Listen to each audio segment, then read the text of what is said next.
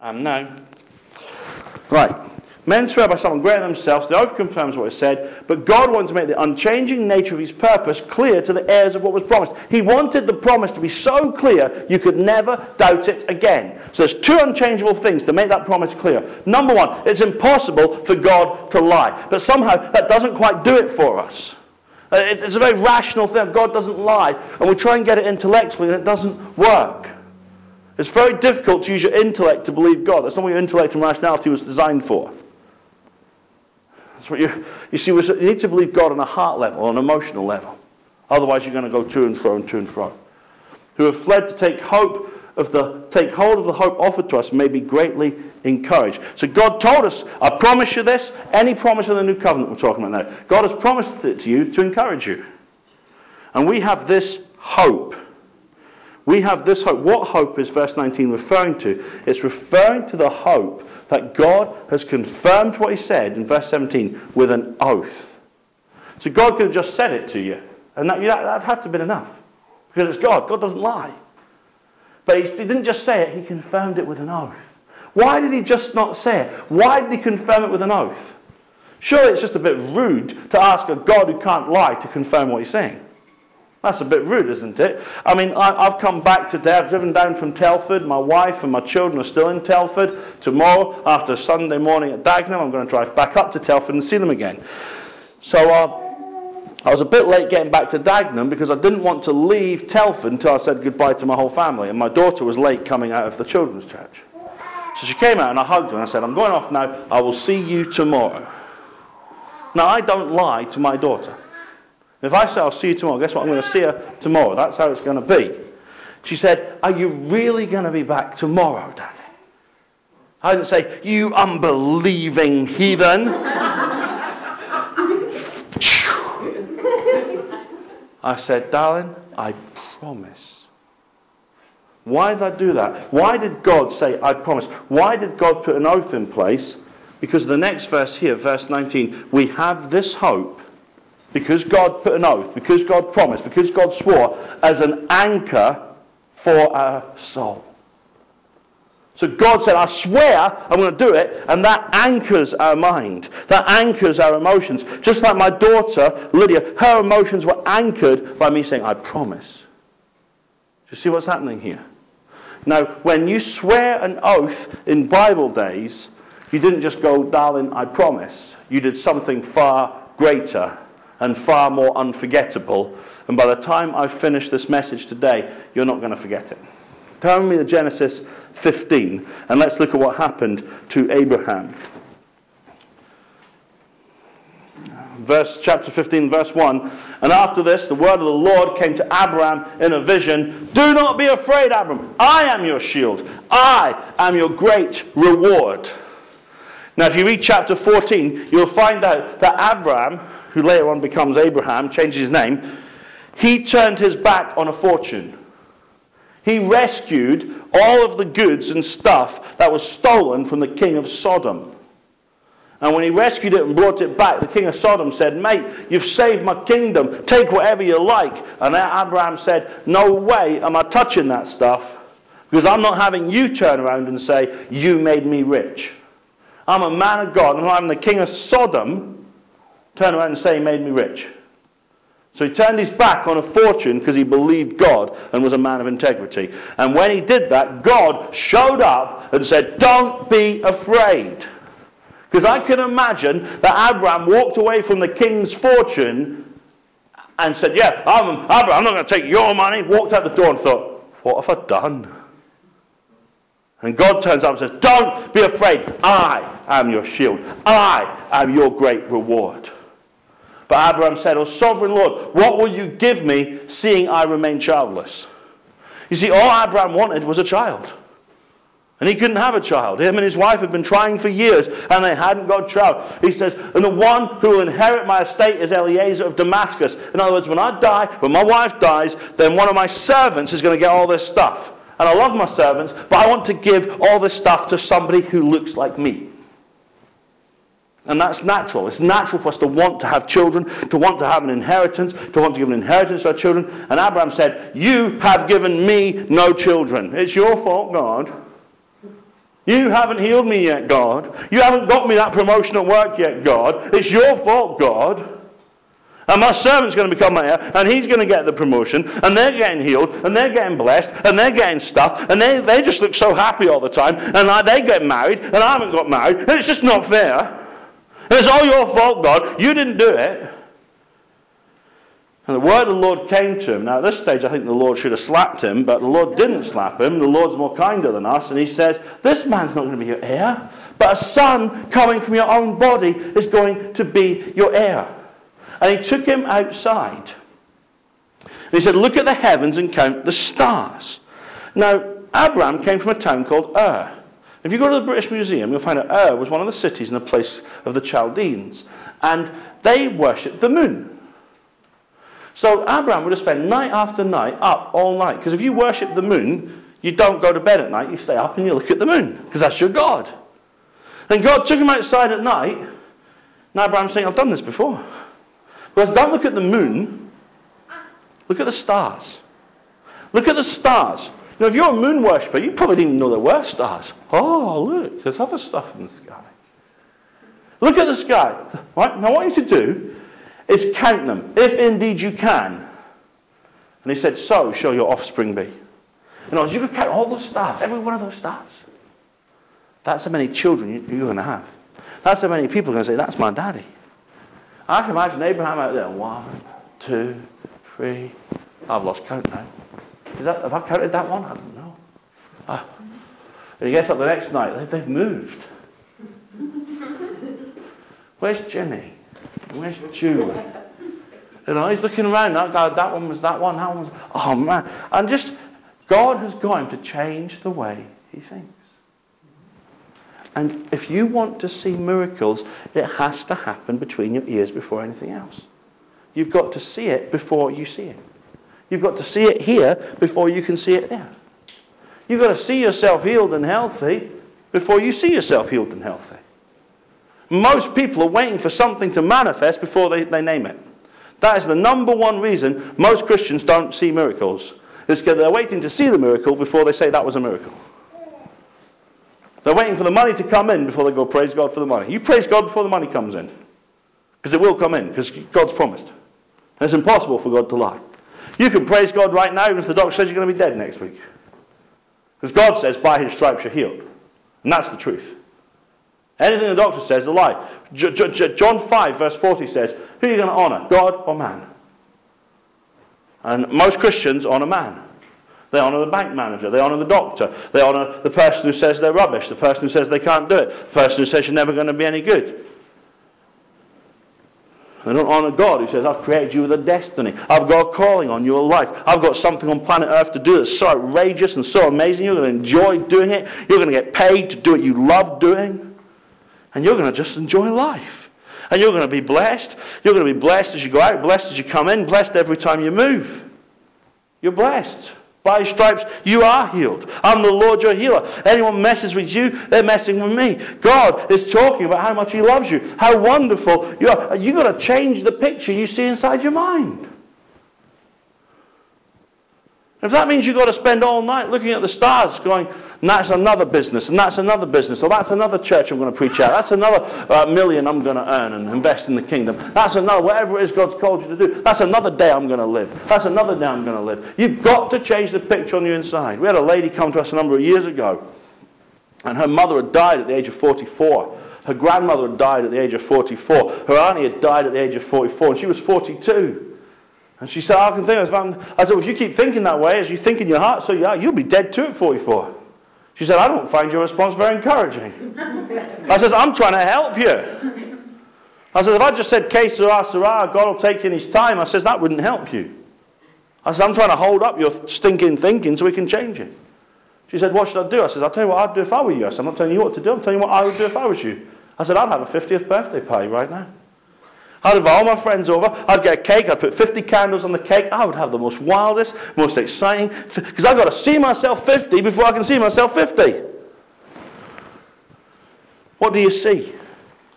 You see, this is the message that people don't like because they like the grace stuff. They like you're forgiven no matter what. But then you say, well, actually, if you want to live this stuff and enjoy the grace on planet Earth, you've got to change what you think about. Spend six hours a week watching EastEnders, and you wonder why your life's more of a soap opera than it is the book of Acts. Garbage in, garbage out. So God has taken Abraham out for a little walk. Look at the stars. Stop thinking about it. stop looking at that guy. Abraham's looking around, looking at that servant all the time, thinking, You're getting all my money, and you're getting all my stuff, and you're getting all my businesses. Oh, I want to have a child. And God's saying, Just let him work in the day, you sleep in the day, and at night time, you come out, and he's not about, he's fast asleep. Stop thinking about him. Start thinking about your child. Start thinking about what's going to happen. Stop thinking about your past. Start thinking about your future. And Abraham believed the Lord. He believed it. He said, okay, I can take this at face value, God. And God credited it to him as righteousness. If you believe it, you get the right to have it. If you believe that you're healed, you get the right to walk in your healing. Righteousness just means you have the right to have the stuff. If you believe that God wants you wealthy, you have the right to be wealthy and it'll start to manifest. It's not about how good you are. It's not about how holy you are. It's not about how pure you are. It's what you believe. And Abraham believed the Lord. Believe what? You're going to have all these millions of children. And God said, Right, now you have the right to have them. There's no natural law can stand against you now, because you're now in the law, the realm of faith. You're in a different realm now. And he said, I'm the Lord. Verse 7, so God said, I'm going to give you another promise. You did well with that one guy. You did well. Good. I'm going to give you another one. When someone, when God finds someone who's willing to believe what he says, he will start giving him lots of promises.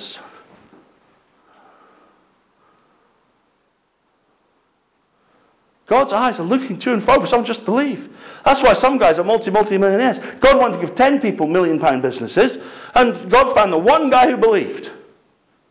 And said, oh, "Do you want this one too?" Yeah, okay.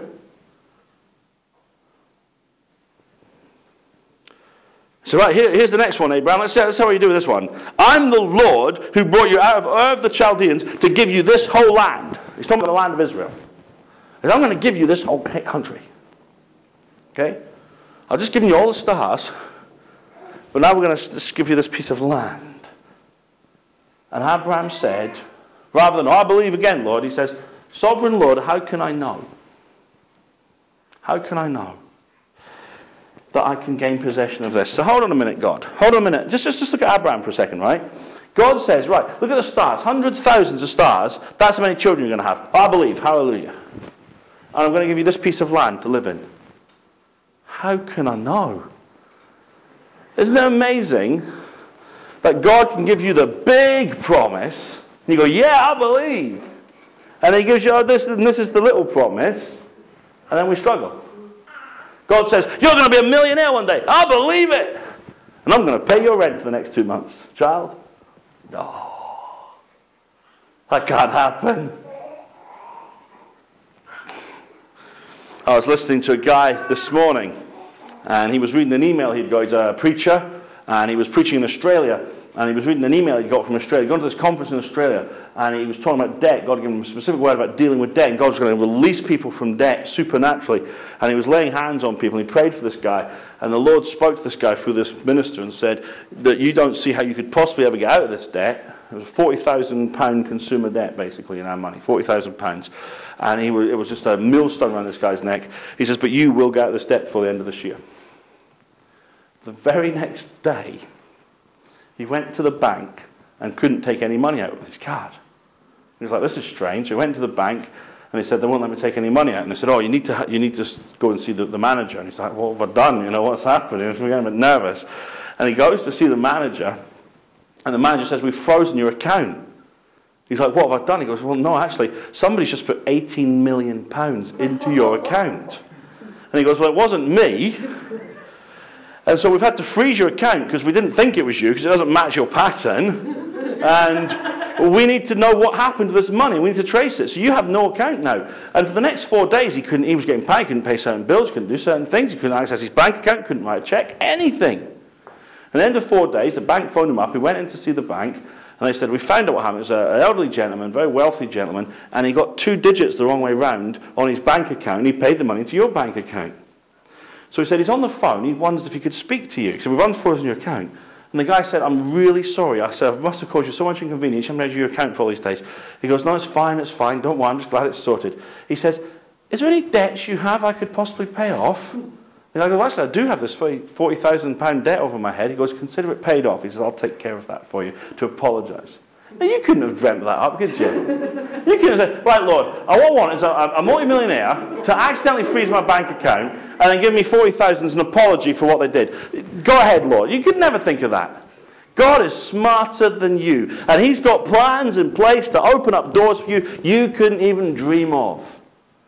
God has got so many good things in your future, but you see, what happens is, is when He tells us something like this, we go, How can I know? And our mind goes all over the place one way, all over the place another way, and we start to get panicky. And one of the big reasons why, why, why, Abraham was getting concerned about this land of Israel, and how can I know you've given it to me, is because there were already people living there. You know, God, God could, I could promise you the moon. You go, thank you very much for the moon. That's great. If I say, right, here, here's the deeds to David and Beverly's house, you'd go, are you sure? Because there's people living there.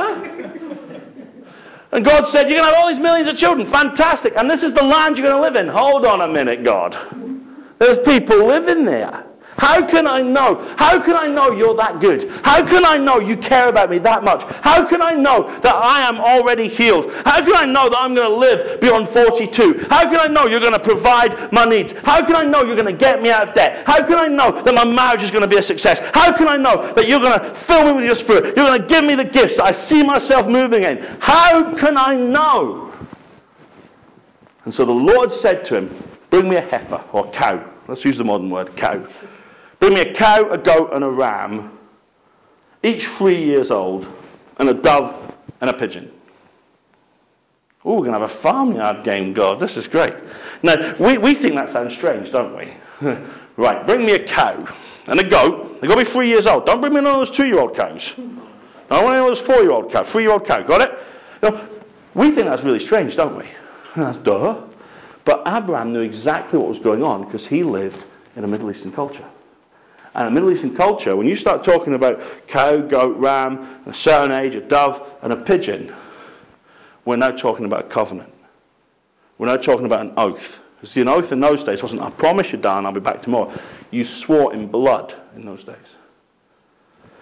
And so God says, Abraham, bring me some blood. That's what he was saying. Bring me some blood. How much blood? A cow full, a goat full, a ram full, a dove full, a pigeon full. That's a lot of blood. That is a phenomenal amount of blood. And Abraham brought them all to the Lord and cut them all in two and arranged the halves opposite each other. Now that's just one sentence, but let's not overlook that sentence for a second, shall we? There's a cow. Abraham cut the cow in half right down the middle. Basically, split it along the spine. There is now blood everywhere. Thankfully, he was smart, he did it outside. Ding dong! So there we have half a cow on each side. We have half a goat split in two, half a sheep. There's the pigeon, there's, the, there's blood everywhere. And Abraham's now covered in blood. His hands are covered in blood. He's walking in blood. He's probably ankle deep in the blood. The blood is mixing with the grass. I mean, the stench must have been out of this world. And Abraham's standing. I've done it, God. Done what you said. Is this going to convince me? And God's looking at Abraham going, You are never going to forget today, son. You are never going to forget this moment in history. This is going to be a moment forever. And he's standing in the blood thinking, I'm, I'm, I'm going to be washing my clothes for the next 10 years with Persil automatic. Uh, the, the smell, I'm going to be sticking Vicks vapor up, up my nose every day to get the smell. This is just, what am I doing standing here in the field of blood in the middle of five carcasses? He didn't cut the birds of prey in half. Now, the birds of prey came down on the carcasses, but Abraham drove them away. Whenever you seek to go on with God and secure your thinking with God, to put your thinking on the Word, there's always an attack to distract. There's always. Mark, um, Mark chapter 4 says, immediately as the Word is sown, the devil comes to steal. He'd come sooner than immediately if he thought he could get away with it. And Abraham drove them away. You drive away anything that stops you from getting here. And as the sun was setting, Abraham fell into a deep sleep. So it's now evening time, yeah? We're now evening time. He spent the whole day creating a field of blood. He's exhausted, he's tired. And then he's standing there in the middle of the field of blood, and then he fell asleep. I don't know if he fell face down or face up in the blood, but he's now a mess. He's now a stinking, bloody mess. There's blood everywhere cow's blood, goat's blood, ram's blood. There's blood everywhere. And he's now lying in the blood, sleeping in the blood. And a thick and dreadful darkness came over him. And the Lord said to him, You will know for certain that your descendants will be strangers in a country not their own. They will be enslaved and ill treated 400 years, but I will punish the nation they serve as slaves, and you will come out after with great possessions. You, however, will go to your fathers in peace and be buried a good age. So God's saying, this nation is going to, all your descendants are going to live in this nation. And in the fourth generation, your descendants are going to come back here, for the sin of the Amorites has not yet reached its full measure. And the sun had set and darkness had fallen, a smoking brazier with a blazing torch appeared and passed between the pieces. And on that day, the Lord made a covenant with Abraham and said, To your descendants I give this land. So, how do I know God? Well, we're going to sleep in this field of blood, and there's a smoking pillar of fire standing in the blood with Abraham and says, Now you know. How did that make Abraham know, because Abraham understood what to cut a covenant means. The Hebrew word for covenant means berit. It's the Hebrew word berit, and it means to cut until the blood flows freely. That's what the word means. Because in those days, what would happen is if you needed something, if you were in trouble, you would find someone who could help you and you'd make a deal. Now, rather than getting 500 lawyers and sign the contract, you would cut a covenant. So let's imagine there's a family. Let's call them the, the, the, the, farmer family, Mr. and Mrs. Farmer, and their children, their extended family, and you know, and they're the best farmers in the country. Nobody can farm. You could stick them on dead, rotten ground, and they would make some crops appear. They were amazing. They had the biggest harvest of anybody every year. These guys were just natural farmers. Problem is, every year at harvest time, some bandits would come down from the mountains beat them up, take all their harvest, and go back into the mountains. So they were starving hungry. Now, how many of you realize that when you're in that mess, you don't need another farmer? You need someone different from yourself. This is one of the biggest problems the church has suffered from in history and in this generation is that we like to look to people just like us for help. So um, we don't get the experience of someone who's different from us. And God wants church to be people who are different from each other, coming together and learning from different cultures, different ages, different groupings, different personalities, different backgrounds. Some churches, everybody's the same color. Some churches, everybody's the same age. Some churches, everybody likes the same radio station. There's a problem there. There's a problem. Somebody was t- t- talking about coming to Dagenham and starting a youth church. I said, I don't understand what that phrase means. I says, if it's just youth, it's not church. It's churches every tribe, every tongue, every nation. Don't get me started on black church or white church, because if it's that, it's not church. Church needs to be open to everybody. And only by having people different from us around can we actually learn. And so when people were different, because they were different, that's why they formed a covenant. You didn't form a covenant with people who were just like you and liked what you liked. You didn't have to. So they were looking for another family. Well, on the other side of the mountain is Mr. and Mrs. Fighter. And their tough warrior children beat anybody up. But they're all starving hungry too because they can't make, you know, they have the best ground in the world. Just be like, tiny little potato. Like, well, that's, that's dinner for everybody for next week, Mum. But nobody's going to steal their food. So the fighters and the farmers find out, you know what? We could do a deal here. We could solve both our problems. So they're going to sign a covenant together. They're going to cut a covenant together. And at the end of this covenant, there's not going to be the fighter family anymore and the farmer family. There's going to be one family Mr. and Mrs. Fighter Farmer and Mr. and Mrs. Farmer Fighter. They're going to become one family. So, how do they do that? Well, the first thing they do is they get some animals, and they chop the animals in half. And they create their field of blood. Then Mr. Farmer, as the head of the family, as a representative of the family, he will walk into the field of blood. Mr. Fighter, he will walk in, and they'll now stand in the field of blood together. And the first thing they will do is take their jackets off and swap jackets. And that's a bit strange, isn't it? But jackets in those days, the coats in those days, represented the authority you had. We do that in the military today. You know, you might be a private, but if you've got a colonel's jacket on, everyone's going to salute to you because that's what the jacket says you are. The jacket tells everyone who you are. And so, by swapping jackets, well, Mr. Farmer taking his jacket off and putting it on Mr. Fighter, no, Mr. Fighter is now Mr. Farmer as well. Which means if little Billy Farmer is given grief, and Mr. Fighter says, Oi, son, quit it, he's got to honour him as much as he honours his own dad. Because they're now the same. They've become one. The second thing they do is they swap weapons. And they swap weapons and they say, anybody messes with you, they're messing with me. Anybody messes with you, they're messing with me. And I will fight for you as I'd fight for myself to the death. And everybody in both families is included in that head. So you mess with one of that family, you're messing with the whole thing. And unfortunately, the more civilized we've become as a nation, as a society, the more we've walked away from this deal. Because the more civilized we become, that's when you need 50 lawyers and, you know, to, to, sign a contract. That's when before you get married, you write down, well, this is the prenuptial, this is how we're going to do this, now we're going to do this. And because we don't just say what we mean anymore. Because we're not a covenant society anymore.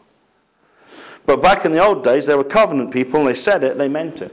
There was no messing now. We were now one family. You mess with me, you're messing with everybody. Do you know the only society in Western civilization that still understands covenant is the mafia? You want to mess with me, you mess with him. And you're part of the family. And so that's what happened. They became one family. They swapped swords. I'll fight for you, you fight for me. We're, we're going to fight for each other now, no matter what happens. Then they would take a knife, a sharp knife, hopefully, and they would stick the knife into the palm of their hand until the blood started to flow. Now remember, they're standing in a pool of blood. There's blood everywhere. There's blood mixing with dirt. There's muddy blood all up their legs. They're just stinking of blood. And they're just all around. Everyone's watching. And they take the knife and they cut. And they cut right down, right down. Scar the wrist, right down here. And now the blood's flowing. And then the other gentleman takes the same knife and does the same thing. And they put their arms together. And they let the blood beat into each other's hands. My blood is now your blood. Your blood is now my blood. We're no family. Ever heard the phrase, blood is thicker than water? Most people, when they hear that phrase, blood is thicker than water, that means that's your family, that's your kin. Right? You, that means you stick, up, you stick up for your family more than you stick up for your friends. Because blood is thicker than water. Well, if that's true, what's the water? What's the water? It's actually a corruption of an Arabic phrase Blood is thicker than water and milk. And what it means is when you do this with somebody and they become your blood brother, you stick up for them more than the brother who you shared the water of the womb with and the milk of the breast with. This relationship is now more important than your actual family because at the end of the day, you couldn't choose them anyway. And there's nobody, if they weren't given a free choice, go, mm, you know what? I think I'll change it. No. This relationship was the highest relationship you could be in a blood covenant relationship. And so they would let that blood beat, then they would take a glass of wine, nice Chardonnay, and they would drip their blood into the glass of wine. And then they would eat some bread together. Why would they eat bread together? The bread was the symbol of provision.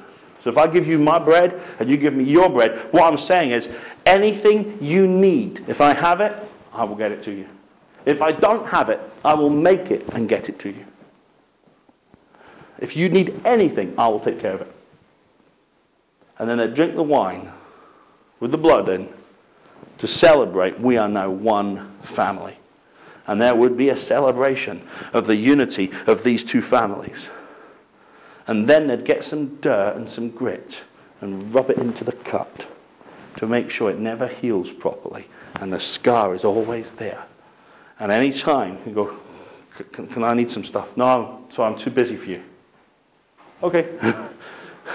I'll deal with it. We're family. Blood is thicker than water. This is the most important relationship in my life. They're messing with you, are they? Well, they look a bit scary. They look a bit scary to me. This is now the single most important relationship in your life. You'll never forget that day, all the blood. None of the children who saw it would ever forget that day. Nobody would forget that day. Their souls would be anchored on that day. And God knew, Abraham, I'm going to anchor your mind on this. You are never going to forget this. And the last thing they did as they formed a covenant is they would take their hands. This is where handshaking comes from. And they would walk round each other. So they were now standing in the opposite places. Because I'm now you and you're now me. And I'll act as if I'm you and you'll act as if you're me. And we will be one. There's no disunity at all now. We're one. And so God took Abraham. And Abraham said, How can I know you're going to keep your word? And God says, I'm going to swear in blood. And as you're lying in the blood, because you know what? You're not even going to swear, you're just going to fall asleep, mate. Because it's not about your ability to promise to me, it's about me promising to you. This is a one way deal. I'm gonna, it doesn't matter how good you are, It doesn't matter if you're lying there sleeping like a baby. Let me tell you something. Here's my jacket, Abram. And from now on, you're going to be called Abraham. And God says, you know what, from now on, I'm the God of Abraham. And we read that wrongly. We say, oh, the God of Abraham. That means the God over Abraham. That means the God who tells Abraham what to do. No, uh, what that means is, think Old English, think Game of Thrones. Not that any of you have ever watched that because you're all too holy. But it says, I am of the house of such and such. Think Lord of the Rings. I'm the house of this, the house of Gondor. God says, I am God of Abraham. My house. You want to know who my family is? I'm from the family of Abraham. You mess with him, you're messing with my family. Now, Abraham thinks I can live anywhere in the world now. Anyone tries to kick me out, there's God standing behind me. Oi, you messing with my boy? Because if you are, you're messing with me. Anything you need, anything you need, I'll provide. Anything. You're missing it, I'll make it for you. How easy would it be to now believe that he could have a child? And God says, You need anything, I'll make sure you get it. Um, I'm 100%. This is a blood covenant deal. I cannot break this. I cannot go against this. This is everything to me. And God told Abraham that to anchor his mind, to answer the question, How can I know? So when you have the same question, I, I, I, know God wants to heal me, but how can I know? I know God wants to provide for me, but how can I know? I know God wants this to be a success. I know God's called me to do this, but how can I know? God comes back to the same thing. He says, it comes back to the blood covenant. It comes back to the oath. And you see, what happened was, is that when Jesus died on the cross, he shed his blood. And he took the glass of wine and said, This is the new covenant in my blood. In other words, anybody in the world who believes in me, anyone messes with them, they're messing with me. says you have the robe of righteousness, doesn't it? Isaiah talks about we in a robe with a robe of righteousness. Where did we get that from? We got that from the covenant. Jesus took off his robe, his life, his goodness, and put it on us. He said, Anything you need, I'll provide. Every time you take the communion bread, anything you need, God will get it to you. If He has to create it, He'll get it to you. He's sworn it in blood. He's sworn it in His Son's blood. How can you forget that? How can you doubt that? His own Son's blood. Father, forgive them, for they don't know what they do. How could you ever doubt that you're ever forgiven again when He's your covenant brother? And then at the very end, He takes your hands and He walks around. I became sin who knew no sin I stood here. I became sick with all sicknesses, so that by my stripes you were healed. I became sin with all sin, so that you could become the righteousness of God. I took the shame of the cross, so you could be honored. I gave up my sonship. I died on the cross saying, My God, my God, not my Father, my God, why have you forsaken me? So that you never have to be forsaken. You never have to be abandoned. I will never leave you. I will never forsake you. It doesn't matter how you live, it doesn't matter what you've done.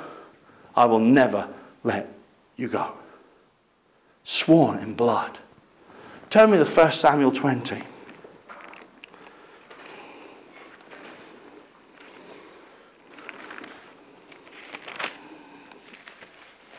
Saul is the king. And Saul's basically a nutter. He's just gone off his trolley. He's still the king. He's the king of the people, but he's gone off his trolley. And um, he tries to kill David several times because people are going, oh yeah, Saul's killed his thousands, but David's killed his tens of thousands. And so Saul's jealous. He's corrupt. And really, Saul is falling apart. And he's tried to kill David several times, and David runs off and escapes. And verse 20 says, David fled from Naioth at Ramah and went to Jonathan. Jonathan was Saul's son. So he's, he, you know, dad's a king, he's a prince. Yes? This is Prince Jonathan. This guy is next in line to the throne. He is going to be the captain of all the armies. He is going to have anything he wants. He, he's the prince of the realm. There's really no one in his life. And David says, What have I done? What is my crime? How have I wronged your father who's trying to kill me? Never, Jonathan replied, You're not going to die. And we could cut a long story short, but basically, Jonathan really admires David, and Jonathan realizes his own father's just totally off his trolley. And so Jonathan says to David in verse 4, Whatever you want me to do, I will do it. And I'm not going to go through the whole thing just for the sake of time.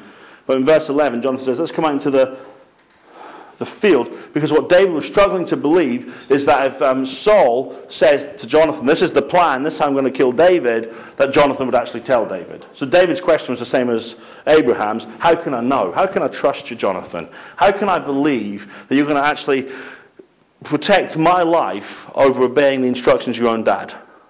I want to know and Jonathan says to David, By the Lord, the God of Israel, I will sound out my father by this time the day after tomorrow. If he's disposed towards you, I will send you word and let you know. If he's going to harm you, the Lord will deal with me ever so severely if I don't let you know and send you away safely. The Lord will be with you as he's been with my father. But show me unfailing kindness like that of the Lord as long as I live, so I may not be killed. And do not cut off your kindness from my family, not even when the Lord has cut off every one of David's enemies from the face of the earth. So, in other words, David, Jonathan noticed that David was bold, he was a man of faith, he knew God was on his side, and he thought if Saul's messing with David, Saul's in trouble. Remember, David was the guy who killed Goliath. How come David killed Goliath and none of the other guys killed Goliath because all the other guys were looking at Goliath. They were thinking about the problem. They were looking at the problem. They couldn't see victory on the inside. But David, when he heard the Goliath, he said this. He asked this question. It's in 1 Samuel 17. He said, What does the man get who kills the giant?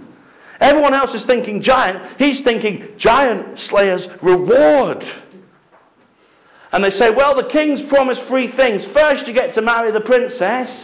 Then you never have to pay taxes again, and then any debts you have are going to be cancelled. I'm not sure David was possibly 16, 17 at the time. I don't know how many debts he had. I don't know if he understood taxation. But don't tell a 17 year old boy if you kill that giant, you're going to get to marry the princess. Because he's going to kill 100 giants to get that way. You know? So he says, Right, I'm going to deal with this giant. And everyone says, You're so arrogant. You're so... He says, he comes to the giant, he says, You uncircumcised Philistine. Hold on a minute, David. What's circumcision got to do with anything? Why, why are you mentioning circumcision right now? You're about to kill a giant. Because eventually, if you read Abraham's life, circumcision became the sign of the covenant, the proof of the covenant. So David's saying, I'm in blood covenant with God. You're not. So I don't care how big you are. Because God's on my side.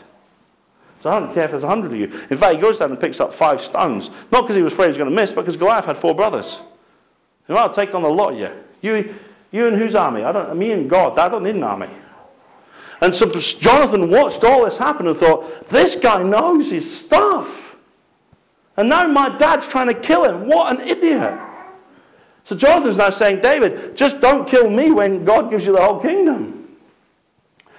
Verse 16 So Jonathan made a covenant with the house of David, saying, May the Lord call David enemies account. Why did Jonathan make the covenant? Because David said, How can I know? How can I trust you? Because that's your own dad.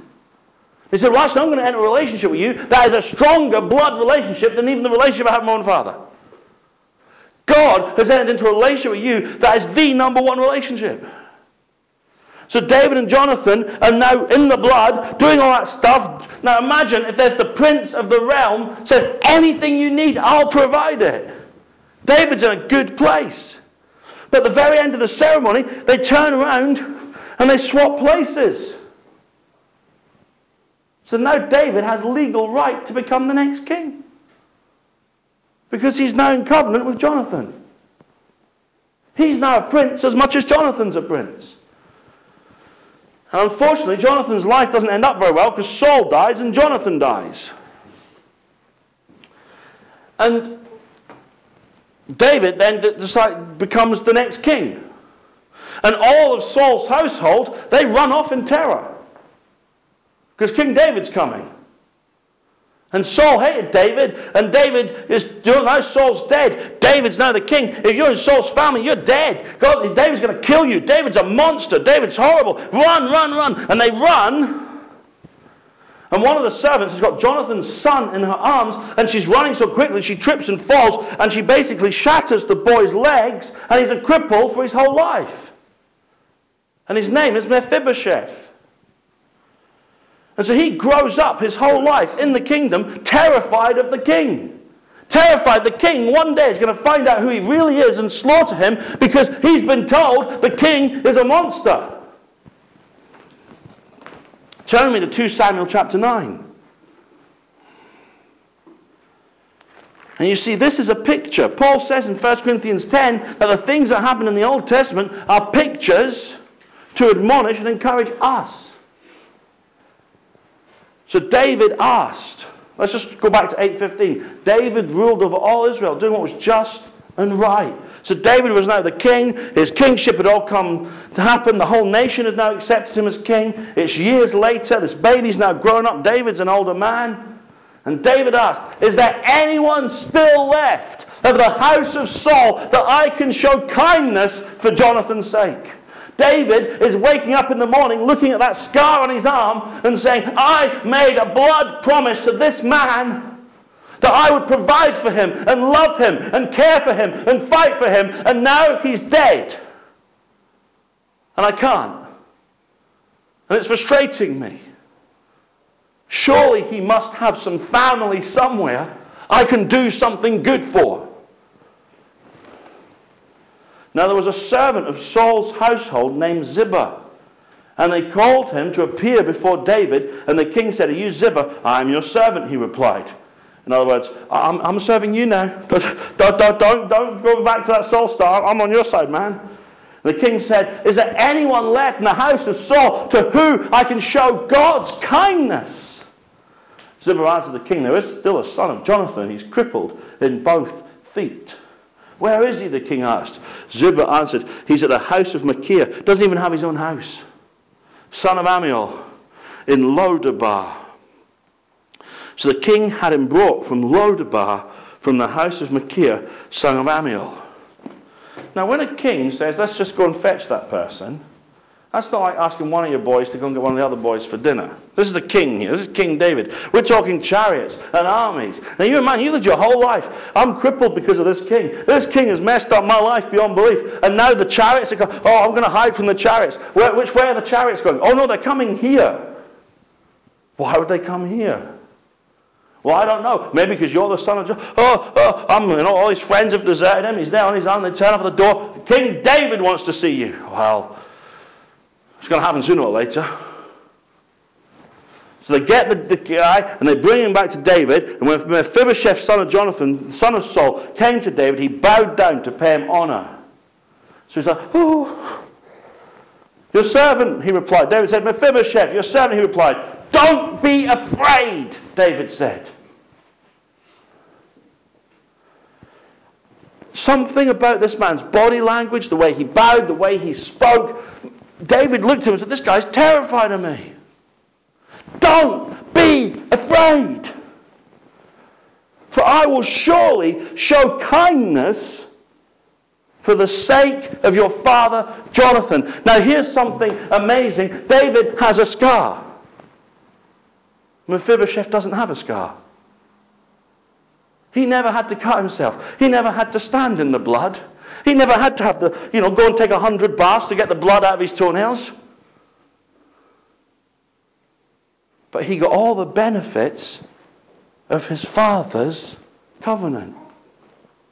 Now, when Jesus came to earth, he didn't cut the new covenant with us, he cut the new covenant as us.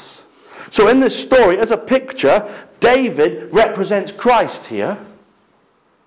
David is saying, I'm going to make a deal with you. Sorry, David represents God. Jonathan represents Christ. And the Father and the Son make a covenant in the Son's blood. And the Son is nailed to a cross and becomes sin, so that we who knew no sin, we who knew sin, could become the righteousness of God, because he who knew no sin became sin shed his blood on the cross, set a new covenant up with the Father in his blood. But if anyone believes, if anyone is in Christ, they're a new creation. The old is gone, the new has come. So now Jonathan's son Mephibosheth lived his whole life as a beggar, lived his whole life scared of God the Father, lived his whole life, why am I a cripple? Because God crippled you to show his glory, to show how amazing he is. Not realizing that all that time he was in covenant with the Father. He was in covenant with the Father. He, he, anything he asked for, the Father would have given him. Anything he could have, eh, ten years ago, he could have gone, David, I need this. And David would have been honor bound to provide it. There was no way he could have not provided it. And most Christians live scared of God. Most Christians think God's out to get them. Most Christians, when they feel God's armies and chariots coming to them, get terrified. Oh, the presence of God. I've got to repent of every sin I've ever committed. Oh, I've got to, I've got, and what they don't realize is God is coming after you, not to kill you, but to bless you, to love you, to help you, to lift you up, to give you glory, to give you grace. So we're like Adam in the garden. I've messed up, so I'm going to hide and sit here naked. And there's God coming in the garden, and you're running away from God. And God's going, Where are you? God's hunting you down. But He's not hunting you down to kill you, He's hunting you down to clothe you, to restore you, to lift you up. And there's Mephibosheth, a beggar, living in someone else's house with no items of his own, crippled, unable to walk. And David says, Don't be afraid. I believe if God walked into this room right now, that would be about the number one thing he'd say to most people. Don't be afraid. Why have you listened to all that religious garbage? Look at the scar. I died for you. I gave my blood for you. I will surely show you kindness for the sake of your father Jonathan. Do you know that God shows us kindness for the sake of Christ? That our righteousness is His righteousness. That because of what He did, God is kind to us. We don't get blessed with how we deserve, we get blessed with what Christ deserves. For I shall supply your needs according to your needs.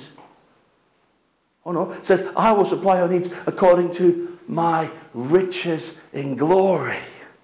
That's above and beyond. That's above and beyond. Go outside and look at the stars. Lift your imagination, people. God loves you. And He's looking at you today and He's going, Why are you afraid? Don't be afraid. And so David is saying, I'm going to show kindness to you. I will restore to you all the land that belonged to your grandfather Saul. Well, who's Saul a picture of here? Adam. He was the man who was called to be king and gave up his kingship because he listened to a talking snake. Saul was destined to be king, but he gave up his kingship because he listened to the people. He listened to lies. He listened to fear. He listened to pressure. He listened to a demon and tried to kill David. Everything Saul had, I'm giving back to you. Do you know in the cross, everything Adam lost is ours now? You have dominion. You have authority. We should be living days of heaven here on earth. We should be living paradise on earth. Why? Everything has been given back. Why? Because God and the Son formed a covenant, and when you're in the Son, you get all the benefits of the covenant. You didn't have to go through the covenant, you didn't have to shed your blood, you didn't have to die on a cross. That's what it means to be more than a conqueror. You win, get all the spoils, but you don't have to be in the fight. You may have heard this illustration before, but it's a great illustration. Definition of a conqueror it's a guy who goes 12 rounds with Mike Tyson, wins the fight, and gets the £2 million prize money. He's battered, he's beaten, he's got, you know, he can't see because his eyes are so, I've just won, I've just done it. And There's Mike Tyson, I've just done it. He's about to go to hospital for the next month, but he's got the money. He's a conqueror. Definition of more than a conqueror is his wife walks up, gives him a kiss on the cheek, takes the check, I'm off shopping. That's more than a conqueror. She got the benefit of the battle but was never in the battle. You got the benefit of redemption didn't have to do anything for it. And yet most of the church is still trying to make us do something. Trying to make a Christian do something to earn a blessing, or telling a Christian, "Go do this to get healed, or do this to be prosperous, is the same as taking the wife and saying, if you want that money, you get in there and fight him. So we don't have to fight. Jesus has won the battle. Mephibosheth bowed down like a good Christian and said, What is your servant that you should notice a dead dog like me? I'm surprised they haven't made a song out of that, I must admit. it amazes me with all the Christian songs that you get today. You know, Amazing Grace, I love that song. Oh, you saved a wretch like me. No, you, you are a saved wretch, therefore you're not like a wretch anymore. Problem is, if you tell someone they're a wretch, they'll go out and live like a wretch. You're not a wretch anymore. There's the film. I'm just a dead dog. Woe is me. I'm a nothing. I'm a dead dog. And if you read 8b, you'll see David's response. Oh, there is no verse 8b because David doesn't even bother responding. Well, sometimes you pray for, I don't God answered my prayer because your prayer was stupid. He's, being nice to you by not answering it. You spend an hour praying, I'm so rubbish, God, I'm so useless, I'm so helpless, I'm so. What do you want God to do? Say, yeah, you're right, you know. I tell you what, that's the quickest way to deal with false religious humility. Just agree with them. You know, someone comes up and sings a solo in the church, and you go, "That was a beautiful solo, sister." Oh, oh no, it was nothing. It really was quite average. Now you mention it. yeah, you're right. You watch them. you know, I just you know. So I, someone came and preached for us a couple of years ago. I said that was a great message. That really, it was all the Lord. I says, really? Because you could have stayed at home then. We just sat there and heard. really? You know, so this guy's praying, I was your servant. I'm just a dead dog. I'm just a dead dog. I'm just... And the king summoned Ziba, Saul's servant, and said, I've given your master's grandson everything that belonged to Saul and his family. You and your sons and your servants are to farm the land for him and bring in the crops. So someone else is doing the work and you're getting the harvest. That's what God wants for your life. That's too good to be true. Well done. Welcome to gospel thinking. And Mephibosheth, grandson of your master, you will always eat at my table. So all this stuff's going to be yours, but you know what? You don't even need it because I'm going to make sure you eat with me. Now on dinner with me. Can you imagine what kind of crockery was at the king's table? Can you imagine how good that would have been? Uh, gold knives and forks. I don't know. It would have been the king's table. I mean, David's son Solomon had so much money. The silver, they were just throwing the silver in the backyard like stones. Had so much of it. These guys were loaded. He's gone from beggar to king just because he realized who he was. Just because someone shed their blood. It may have been that some of these other people, it says, the next verse says Ziba had like 20 sons and 15 daughters. So now all of Ziba's family, you're now the servants of this guy. Well, I can imagine a couple of those lads got a bit annoyed about that. Well, I'm working all day, bringing the hours in for you. What makes you so special? Who do you think you are? Huh? Mephibosheth could have said, You know if you look at me, you're not going to find anything special. I'm just Mephibosheth. I can't even walk. I spent my whole life living like a beggar. I don't even know which cutlery to use. I'm not even sure. I, I thought the forks were scratching my back with, man. You know, this is all new to me. I've got to sit at the king's table. Some of this stuff I've never even seen. Some of these foods, I don't know what they are. But I'm not special. But next time you walk past the king, just take a look at his hand. Take a look at his wrist, because you'll see the scar on his wrist. And that scar says this table is as much my table as his table. Because that scar was shed in blood with my family. And now I'm part of the king's family. I'm his son, and he's my father. We're now family. In fact, this relationship, this blood relationship we have, is stronger than any other relationship he has. It's got nothing to do with me, it's got to do with the scar on him. The devil will come to you and go, Why do you think you're so special? What makes you think you're all that? What makes you think you deserve a promotion? What makes you think you deserve that? Nothing. But if you look at my Jesus, scars on his hands, because he paid the price for me. He made me righteous. He gave me all the rights he had. He restored to me everything Adam has. So I am going to live on earth like heaven on earth. I'm going to live in paradise on earth. If you've got a problem with that, take up with Jesus because I didn't put me there. He put me there.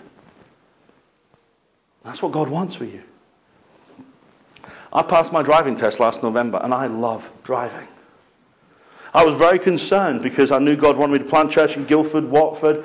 We're about to start church in Peterborough and Colchester. I'm thinking, I'm going to be on the road a lot. But you know what? From the second I got in a car, since the day I passed my test, I love driving. And I never thought I'd ever say that. And I've never been someone who likes cars. I've never been a car person. Oh, yeah, people have the cars, and oh, this car's got cylinder. Whatever. Now, because Amanda's still up in Telford, well, actually she's in Wolverhampton, have to get to Telford every day, which is about 20 miles. And because I'm coming down and going up, I needed to hire a car for this weekend. So the trustees of the church said, yeah, we'll take care of that.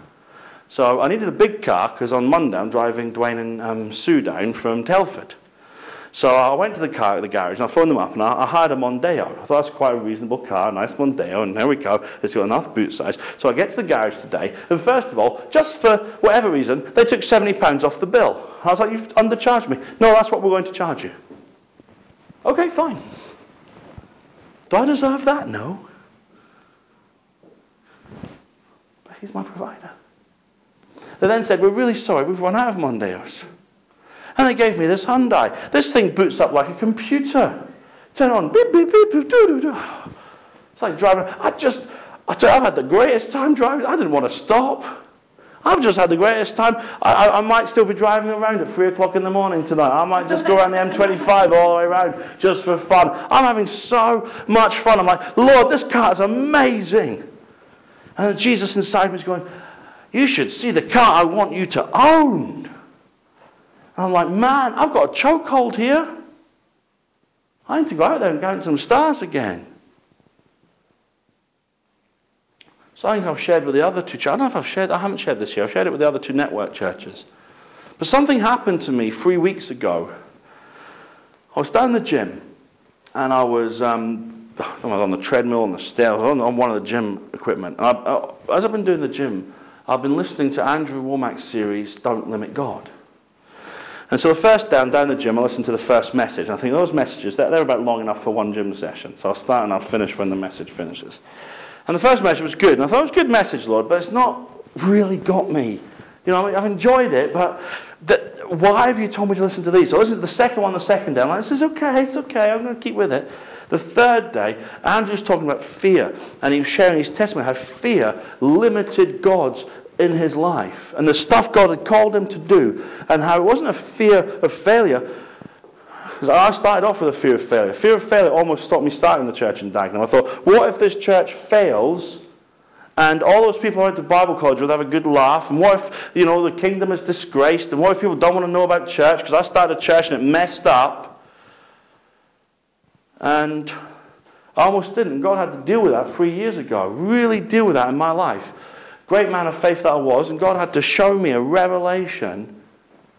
And he had to take me right back to what Jesus said to the disciples. He said, Don't rejoice that you cast out the devils. Rejoice your name's written in the Lamb's Book of Life. And he says, if you rejoice because the church is growing and this and that, and that's all wonderful, and people are getting saved, and the devils are getting cast out of people, and marriages are being restored, and people are healed, he says, rejoice in that. But your true rejoicing, your highest level of rejoicing, must always be your name's written in the Lamb's Book of Life. You're going to heaven.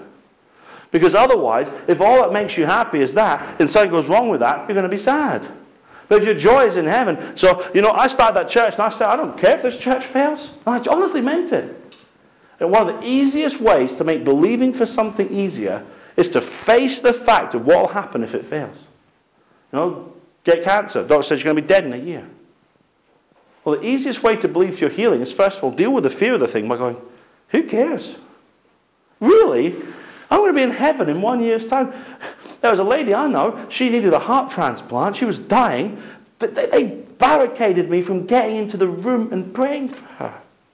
50, 40, that man is not coming in here and praying. I'm going. I'm going. I'm not staying around this earth for another 30 years. I'm going to heaven now. And she passed away, would not let me lay hands on her. that, that's fine by me. You know, get the pay, you have not paid your mortgage again. You're going to be homeless. You know, is it really that bad if you live under a bridge for the next 20, 30 years? A billion years from now, after you've lived in your mansion for a billion years, do you really think you're going to care about 20 years living under a bridge? No? So you look at heaven and you can face any fear. So God has shown me how to deal with the fear of failure. But what's been holding me back now has been a fear of success. I couldn't get my head around that. And as Andrew shared his testimony, God showed me, he said, there is a, a fear in you that if Tree of Life Church becomes everything I've promised you, that you're going to change. And you don't want to change. You don't want to become like some of these pastors. You don't want to have bodyguards. I said, You're right. I said, That terrifies me. I'm going to become one of those. And I, I use the word that I can use in my conversation with God because He's robust enough to deal with it. I said, I don't want to become one of those guys. That's not what I want to be. That's not what I'm about. And God says, Well, if you're scared about turning into them, that's going to hold you back from doing everything I've called you to do. And I started to cry, and I was, I mean, I was already a sweat ball on the treadmill. And I'm not crying. I'm like, oh God, I love you so much. And he started showing me some of the stuff that's going to happen. The next day at Tree of Life Dagenham, we had seven new families suddenly turn up. I was like, where'd they come from? God says, now you're ready. You're ready for it. You're ready. It's coming. And certain things have happened. And I've been at Grace and Faith this week. And it's been a change, a total change. I, I walked down, I was, in, I was in the queue for the toilet today, this morning, after the middle of the service. And I've got Wendell Park come up. I want to have a chat with you. I'm like, that's crazy. But it's exciting. And somebody else came up to me in the same queue. I can't go to the toilet. I'm on now. He goes, he goes, it was like, it was like a drug deal. So he goes, I, I hear you, you're the guy for Guildford. I says, yeah, I'm the guy for Guildford. I can get any Guildford you like, mate. And what kind of Guildford you after? And he says, No, he says, I, I live in Guildford. I'm trying to find a church that teaches this stuff. I says, Well, I teach this stuff. He's like, Really? I says, Yes, I do. So I turned around, and there was that youth pastor from Dagenham, Lee. He was there. I said, Lee, come here. So Lee's now coming up. What is it? I goes, Tell this guy, is, do we teach this stuff? And Lee said, I've been three years at Charis. I worked for Andrew for a year. He says, I'm now the youth pastor. He says, it's the only church I've ever been to where I don't have to go away afterwards and say, Now, Lord, is there any doubt or unbelief I've picked up today? Just show me. He says, I've got it. And the guy went, Really? I says, Really? I says, Tell you what, you don't have to come and stay forever. Just come once and give it a try. Oh, okay. You know, and I was at the table today, just before the service started, I got another text from another lady. I'm interested in church. I got an email from another lady in Guildford this week, and she said, I've just discovered the full gospel, that Christ has done it all. Is that what you teach? It looks like that's what you teach on your website. I said, I teach that. I said, what do you mean by that? So I told her what I meant. She said, you sound like this guy I'm listening to all the time. He's called Arthur Meintjes. Do you know him? I like, Arthur's my friend. He just preached in Guildford. She said, I knew I should have started coming earlier. It's just everything the last week. Just, but why? Because what's inside me has changed. And you can't change the barriers on the outside because they're actually on the inside.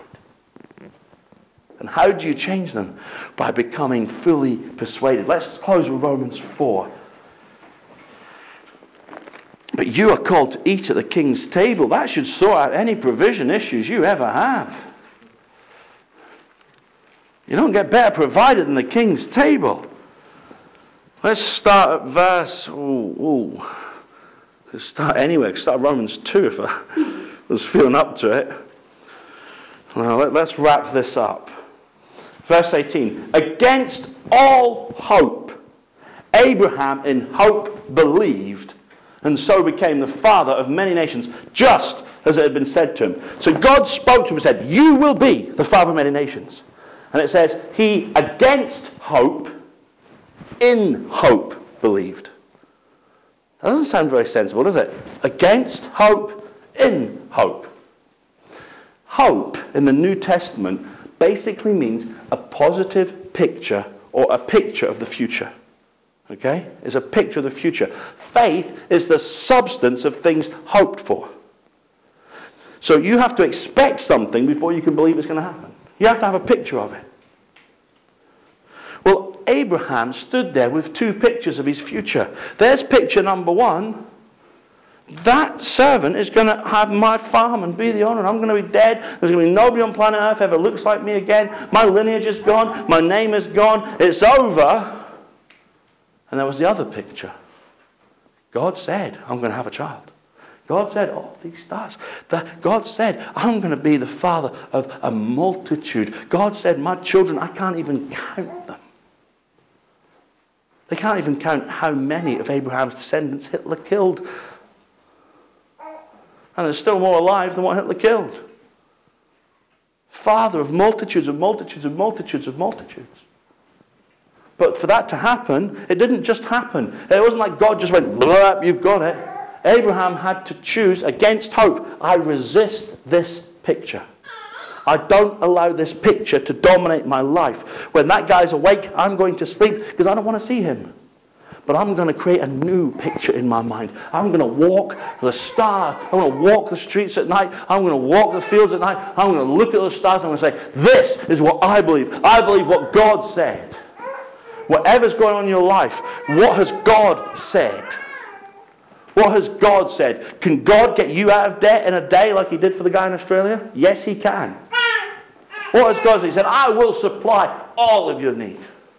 So there's a picture there of your life in need. It's always going to be the same. I'm always going to live in this horrible little house. I'm always going to live in this place. I'm never going to get to move forward. My life is never going to be a success. My business is never going to take off. My things are never going to work.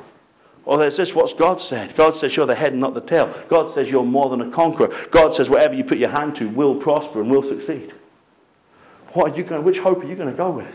Which picture are you going to stand with? Because against all hope, Abraham in hope believed and so became. You can't become until you believe. And you can't believe until you've stood against one picture and embraced another. And then when the picture comes, you think, this is too good to be true. How can I know? You go back to the scars on his hands. And you say, This is how I know.